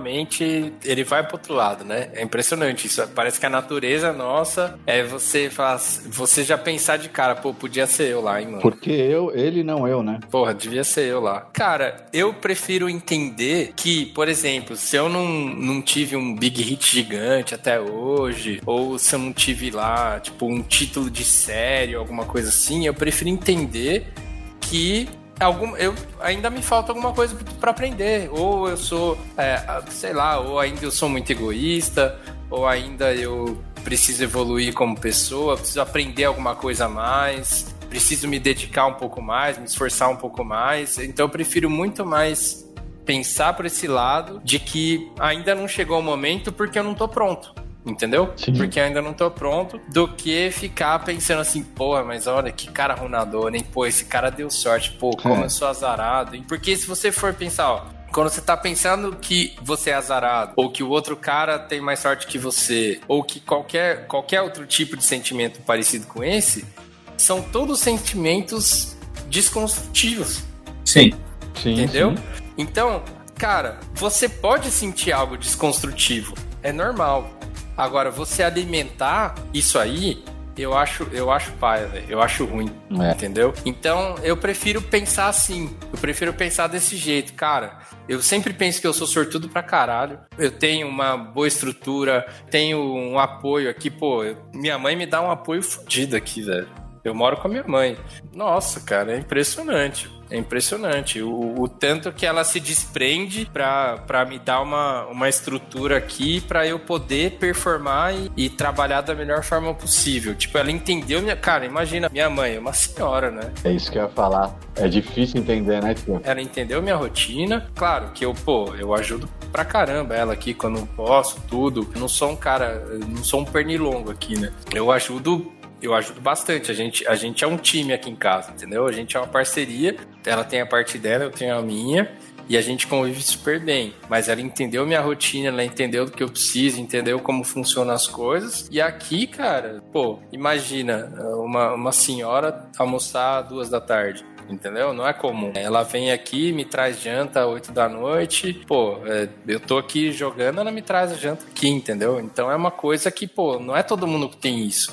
Exatamente. Eu sou muito sortudo, cara. Eu sou muito sortudo de ter vocês, de ter o time funcionando, de ter os jogadores, de, de ter a dedicação de todos vocês, a parceria de todos vocês. Então, assim, pensa num cara que tem sorte. Que esse daí não, não existe. Eu, eu tenho certeza que um cara que olha para mim hoje fala assim: caramba, mano, que legal, hein? Como que o cara trabalha por conta ali, trabalha meio que, entre aspas, autônomo, né? Tipo, não depende de muita gente para desenvolver a atividade dele, vai lá, vive do jogo, tem o time ainda e ainda tem uma estrutura em casa, pô, o cara pode olhar para mim e pensar a mesma coisa que eu pensei do cara que hitou lá 400 mil dólares.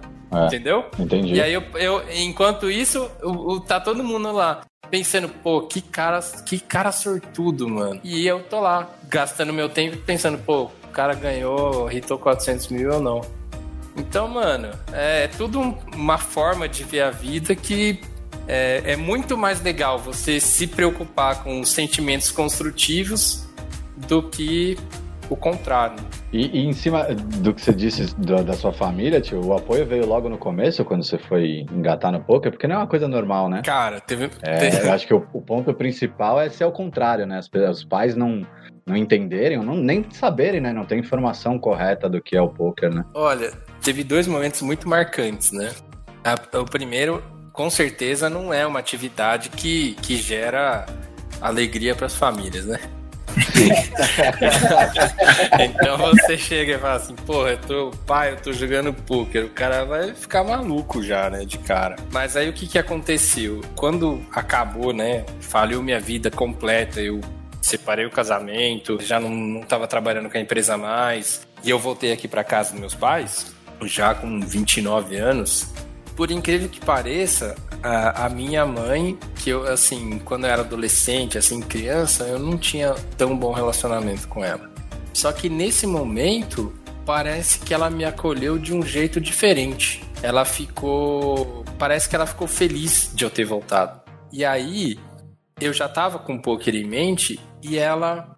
Ela ficou com o pé atrás. Eu senti que ela tinha o pé atrás. Eu sentia que ela sabia que eu jogava poker antes e ela não gostava. Mas assim, a partir do momento que eu tava aqui em casa, ela, tipo, meio que aceitou, mas com o pé atrás. Só que a hora que ela viu o tanto que a gente trabalha, o tanto que a gente estuda, se esforça e como isso daqui é uma atividade de performance séria pra caramba, ela passou a valorizar. Mesmo que, que no comecinho ali, pô, eu, eu comecei, eu comecei jogando average buy em 5, 3, Igual nós, né? N ninguém ganha dinheiro é. nessa faixa de, de average buy, entendeu? Uhum. Mas mesmo assim, porque a maioria das pessoas, quando vê o dinheiro, ela. Ah, beleza. Mas não foi assim com minha mãe. É a hora que ela viu o esforço, tá ligado? A hora que ela viu o esforço, que aí ela passou a valorizar mais. E aí, claro, né? Eu tive um ano muito bom em 2014 e tal. É, ajudei um pouco aqui, ganhei um pouco de dinheiro lá, que já tá jogando um pouquinho mais caro. Isso aí foi a parte, a parte dela. E a outra parte, claro, né, que o resultado é importante, o dinheiro é importante. Se eu tivesse fudido aí sem ganhar nada há anos, ela não ia falar assim, não ia gostar, né? Pô, você se esforça pra caramba e não ganha nada. Não, não tem possível, resultado, né? né? Então Alguma não adianta. Tá errada, né? Então é. não adianta, né? São vários fatores, né? E aí, com meu pai, meu pai ele teve um, um papel muito muito mais ativo porque meus pais são separados hoje, mas quando eu voltei para cá ele morava aqui ainda. Eu fui contratado pelo. Fui selecionado para jogar no time do Doug Santos em 2013. E eu joguei seis meses para ele.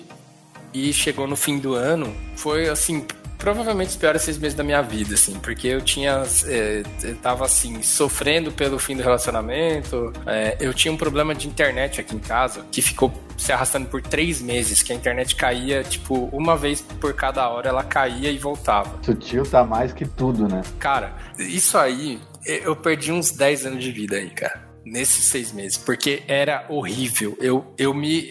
Cara, eu ficava tão nervoso Hoje, eu não, sabe, não nem percebia na hora, mas hoje eu vejo que eu ficava num estado de nervosismo que era impossível jogar bem. E aí, o técnico da. da era, era vivo, né? Que era a DSL normal aqui.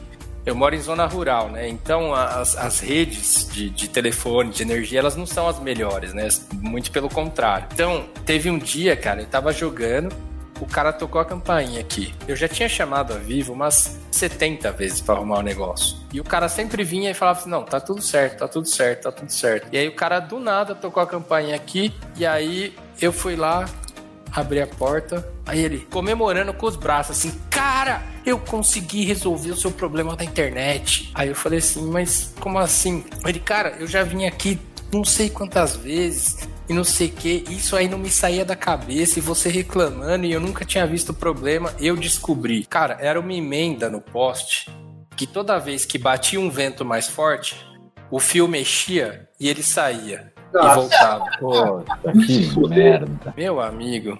É, cara, ficou três meses desse jeito, velho. Três meses.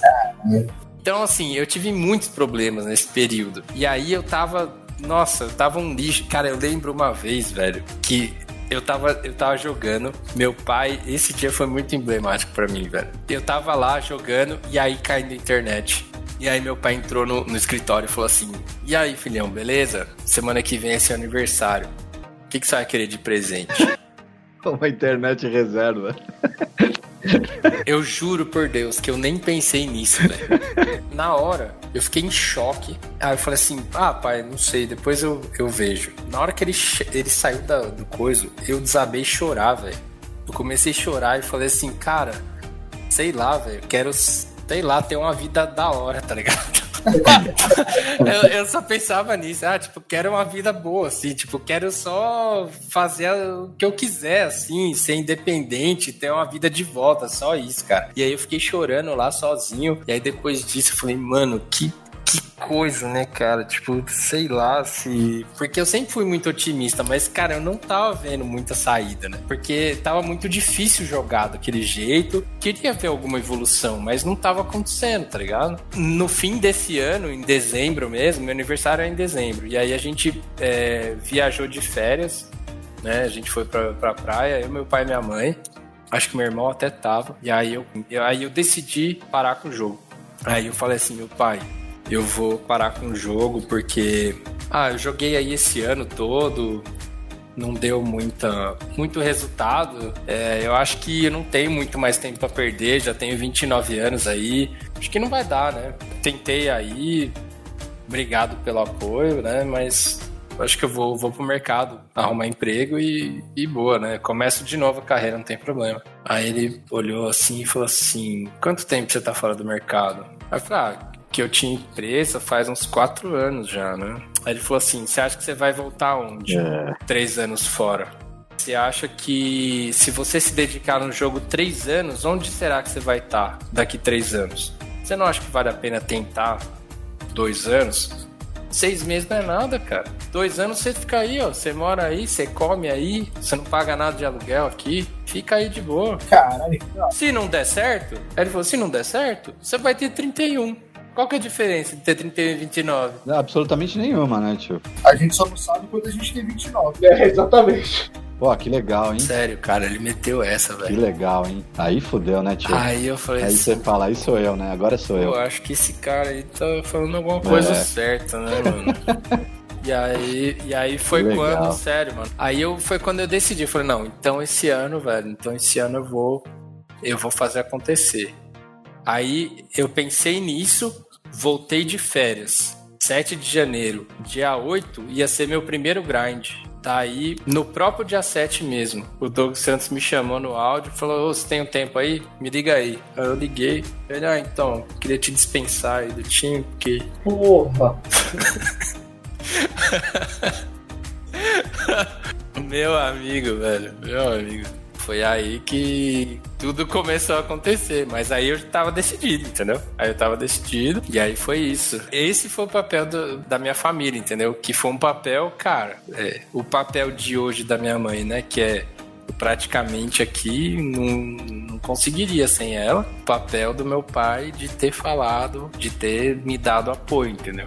de ter me dado apoio na hora que eu tava lá naquela situação de tipo, ah, mano, não deu, tá ligado? Não deu, tava no deprê total, total mesmo. Hoje, hoje, hoje eu sei que eu tava depressivo, fudido naquela época, entendeu? Mas naquela época eu não via, não. Então foi mais ou menos essa história aí. E a gente vê muito ao contrário, né? Não, que é, não é que a gente vê muito, é só acontece o contrário. é, é verdade. É, é, que no meu caso foi, foi quase igual ao seu, tio. Uhum. Meus pais me abraçaram de uma forma assim, e eu já te falei isso. É tudo que o meu esforço, minha dedicação de acordar cedo e, e jogar e fazer é por eles, sabe? Pra retribuir tudo que eles fizeram por mim, entendeu, tio? Aí sim, da Pô, hora. Tá louco. Os velhos foram sensacionais, assim, sem palavras. E dois. pra você é mais difícil, você tem uma filha, né, mano? Sim, sim, muito mais difícil, né? É, então e eu... mesmo assim, eles abraçaram, vieram junto e estão junto até hoje. Aí sim. E graças a Deus as coisas estão começando a, a, melhorar bastante, né? Culpa sua também.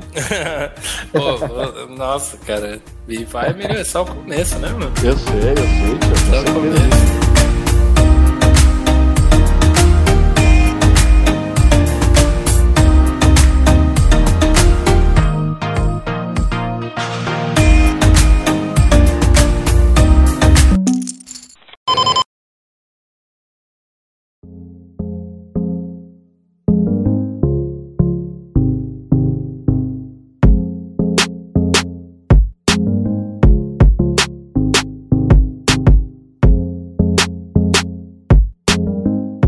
Comecei a, a, perceber muito depois que a gente juntou essa galera aqui, as amizades que você que você constrói, né? É, a galera que a gente vai conhecendo e, e, pessoas assim que são muito, muito gente boa, né? É, então, é engraçado isso, né? Porque você pensa, ah, o ramo do jogo, né? Só vai ter noia, né? É a primeira coisa que todo mundo pensa. Mas aí você é, quando você vai conhecendo as pessoas, tipo, é, que nem alguém falou, acho que foi o Tibas que falou que é um negócio muito solitário e tal, né? Isso. Você ficar ali no PC. Então, cara, a comunidade que, que você cria é, é uma coisa muito legal, né? Principalmente no ambiente de time, né? Porque o ambiente de time é todo mundo tá ali com o mesmo objetivo, fazendo as mesmas coisas, tentando igual, né? Tentando do mesmo jeito, assim, o, o sucesso ali e aquela rotina diária, pô, praticamente eu fico mais com vocês do que com minha família, né, cara? Tipo, minha família, sei lá, eu não vejo. eu não vejo meus tios nem sei quanto tempo. É, eu tava falando, o Wagner. Pandemia ainda, né? É, o Wagner, que é um cara que é o, é o que eu conheço há mais tempo, que é desde o outro time lá. Pô, eu tenho mais consideração por ele de meu brother, assim, desses dois anos e meio que a gente se conhece, uhum. do que cara que eu conheço há 20 anos, sabe, tio? amigo que eu tenho de, de 15, sim. 16 anos ali. Sim, sim. E, e, ele se tornou um cara tão brother que a gente tá todo dia junto, estudando, troca ideia. Quando ele tem algum problema lá, ele vem trocar ideia comigo, porque ele é um cara que não tem também muito, muito amigo, e eu também troco muita ideia com ele. Então hoje eu vejo o Elvinho Tibas, hoje que eu tô conhecendo muito mais, é, eu vejo que isso é muito legal, né? Isso é, é, é, une muito a galera, assim, né? É, sim, né, cara? E tipo assim, no caso de vocês, né, jogadores e tal, agora, no meu caso, é interessante também, porque eu tenho também os meninos, né, tipo, meus sócios ali, os instrutores, né, que é, que é o Bio, o Liral e Jean, né? Cara, a gente tem uma sinergia muito boa ali pra, trabalhar junto. Pô, são caras que também são amigos, né? Viraram amigos porque a gente tá ali junto todo dia e também tem um objetivo comum e também a gente dá o sangue ali, né? Pelo projeto, tudo. Tanto os jogadores que estão hoje em dia quanto os jogadores que já passaram, todo mundo deixou uma história legal ali. É, é muito bom isso. E, e é uma das coisas que que a gente tem que valorizar muito, porque no meio dos jogos é realmente uma coisa muito, muito sozinha, né? De você estar tá ali trancado no quarto, no PC, né? Então você ter essa, essa contrapartida aí é, é, muito bom, cara. É muito bom mesmo. É uma comunidade que é tipo, como se fosse assim, o, o valor, né, da comunidade é muito alto, né? Eu, eu valorizo muito isso daí. Sim. Mesmo o pessoal, né, do Forbed agora que a gente chegou, né? Tipo, é, a gente chegou faz poucos meses e tal, mas você sente que já tem também uma comunidade legal, uma sinergia legal. É muito legal você chegar lá no BSOP, ver todo mundo, sim, jogar com. Sim. Porra, é do caralho. Porra, deve ser muito louco mesmo. Meu sonho, meu sonho é jogar online ainda, Boss Brothers, aí depois. Ah, nós vamos fazer isso, né? É óbvio que a gente vai fazer isso. É só, a gente só precisa saber quando, né? Mas isso é uma parada que eu, que eu me peguei muito pensando esses tempos aí. E aí a gente outro dia tava trocando ideia, eu, Tibas, Elvinho, Wagner e Vantu. Uma sexta-feira à noite, tio. Não uhum. tinha porra nenhuma pra fazer, ninguém pode sair, abrimos uma cerveja e ficamos trocando ideia. A gente foi, pô, a gente começou 9 horas da noite e fomos parar, acho que era uma hora da manhã. Porra, uma parada que é o que a gente falou, de sentar com os amigos e trocar ideia. Só que um mora em cada canto, assim, né? Não é? Você não tem todo mundo perto, né? E, pô, a gente fez isso e foi muito legal. É muito legal isso, né? Agregar. Perdi a conta de quantas vezes já, já fiz isso, tipo, de não sair, né, na é. vida real e ficar aqui no PC tomando uma e todo mundo com a câmera ligada, falando bobagem, né? Porra, muito legal. É, muito legal, pô. Eu ainda, é, tipo, o pessoal que é mais novinho, assim, ainda faz muito mais do que isso, do, do que a gente, né? Eu tô com 37.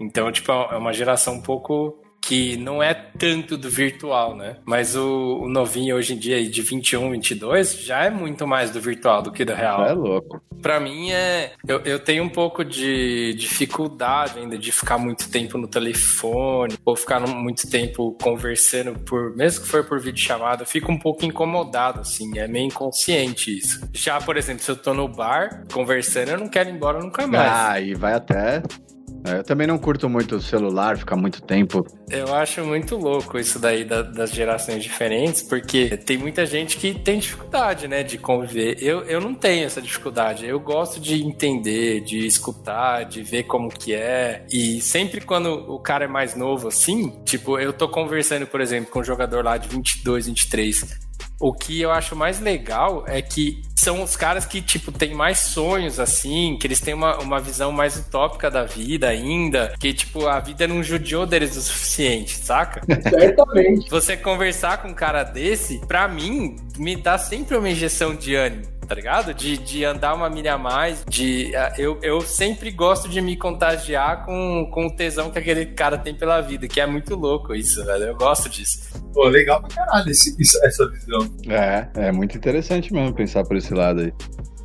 Eu gosto muito de ler, né? Eu tô faz uns três anos que eu criei esse hábito aí, pô, li uns 50 livros nesses três anos aí. Que legal. Eu curto muito, tio. Eu tô lendo pelo menos, tô tentando ler dois a três livros por mês, assim. Você tá lendo agora, hein? Só pra eu ter uma ideia. Eu tô lendo o Mindset. Tá. O, a nova psicologia do. Tá até aqui da Carol Dweck. A nova psicologia do sucesso, ele chama. Livro muito bom, viu? Ele fala justamente isso aí que a gente tava conversando, tio. É, de mindset fixo e mindset de crescimento, né? Que legal, mano. Ela, ela diferencia os dois entre esse tipo de mindset. E aí, o que, que é o mindset fixo? É a pessoa que ela tem ali a. Ela acha que nada na vida dela é mutável, né? Uhum. Ela nasceu com uma inteligência limitada, ela acha que ela ela, é, o corpo dela, ela não consegue emagrecer porque ela tem que ser daquele jeito. Ela não se esforça, ela não busca formas de se esforçar para conseguir buscar o melhor dela, entendeu? E já o cara no, no, no, mindset de crescimento, ele tá buscando desafio a todo tempo. Então o cara virar para ele e falar, pô, você fez isso aqui de, dessa forma errada aqui, você errou tudo, você teve uma nota ruim ou qualquer coisa que seja. Ele vai buscar formas de ele, de ele usar aquilo como uma, como é que eu posso dizer, um incentivo para ele evoluir, entendeu? Caramba, eu nem sabia que existia, que existia existia esse mindset. Como que é o outro que você é, falou? É o fixo e o de crescimento. Fixo? É, mindset ah, fixo e de crescimento. da hora, mano. E o mind, mindset fixo, ele, ele é, é aquela pessoa que, por exemplo, ela recebeu um elogio aquilo lá vira verdade para ela e se ela recebe alguma crítica sobre aquele tipo de coisa, pô, o mundo dela desaba, entendeu? Entendi, entendi. É, é, já a pessoa do mindset de crescimento, ela é totalmente ao contrário.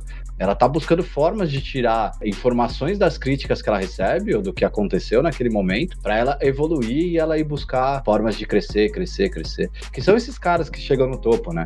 Aí sim, ela dá sim. exemplos, por exemplo, de Mozart, ou o maestro lá, que é o brasileiro, como é que ele chama? Ah, o, o João Carlos, né? João é, Carlos? É, que esse cara uhum. é fenomenal, né? Tem até uma entrevista dele que uma senhora vira pra ele, eu daria a vida pra tocar como o senhor toca. Ele fala, é, eu dei a minha.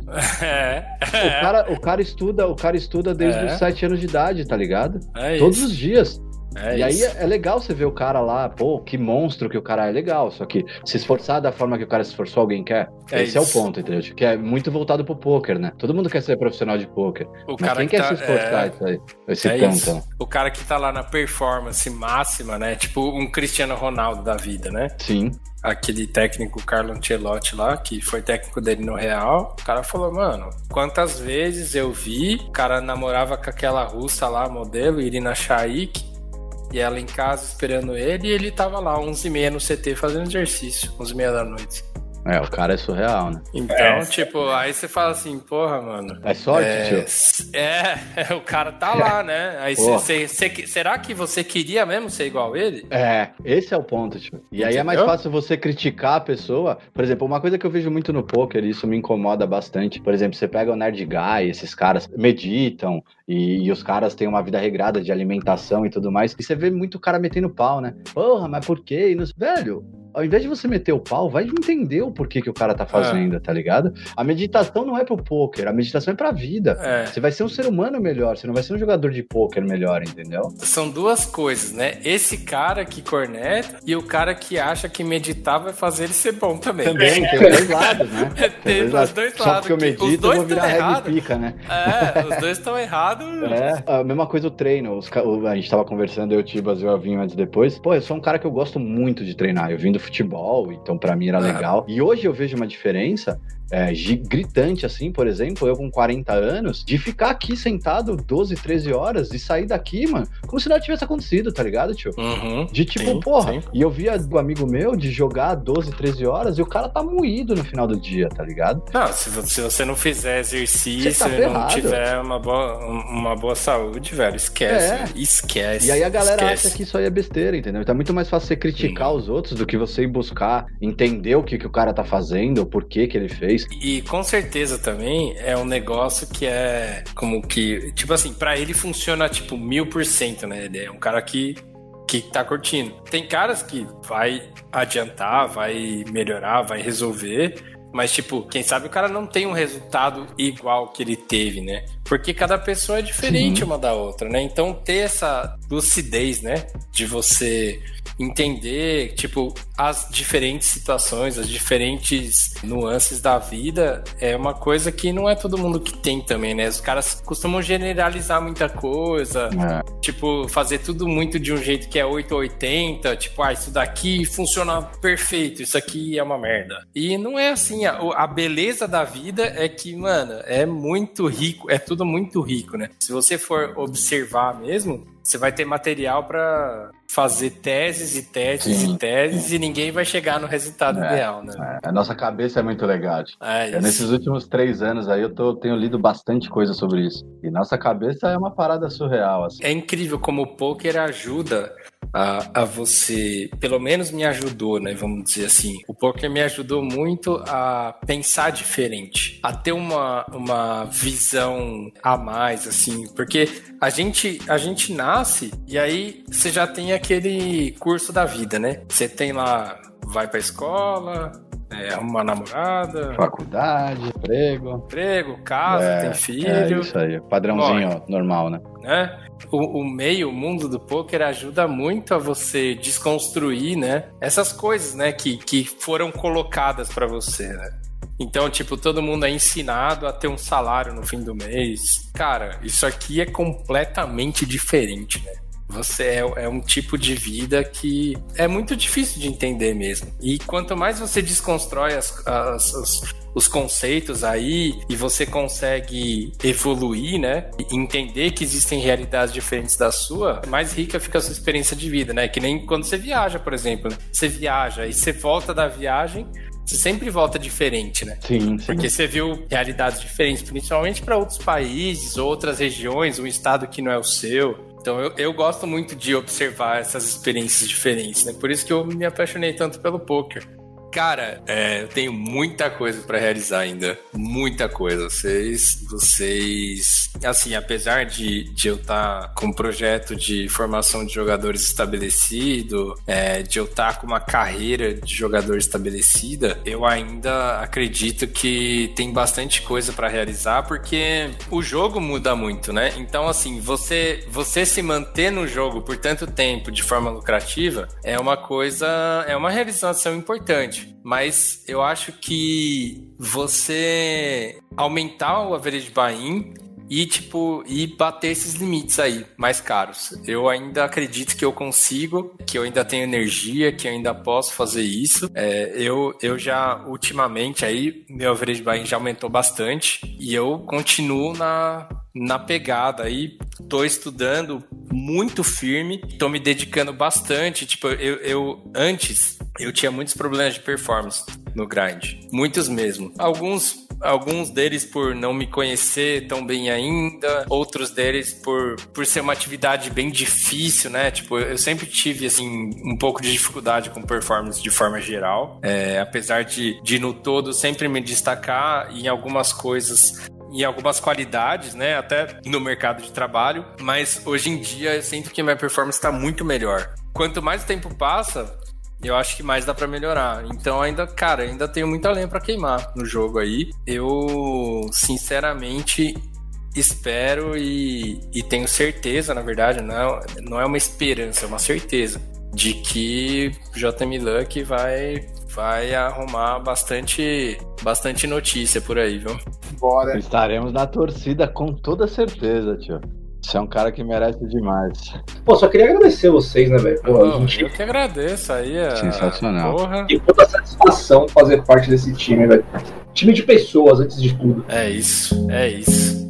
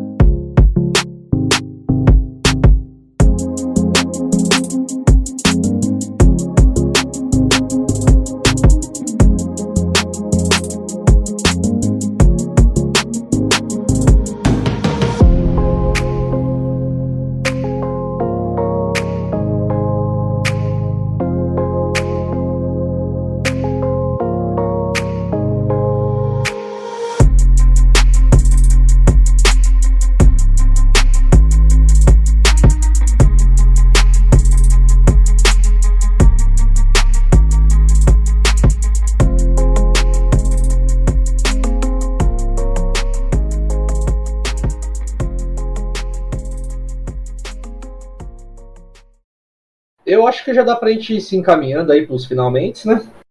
Pô, mas eu nem. Caramba, eu ia abrir uma cerveja aqui, velho. Acabei esquecendo. Ah, vou abrir então, né? É, justo. É justo. Só que isso, cara. Véi, você tem alguma coisa que você não realizou ainda, cara? Porque você já venceu até a morte, né? Então. Falta vencer alguma coisa, velho. É, vencer a ressaca, né, cara?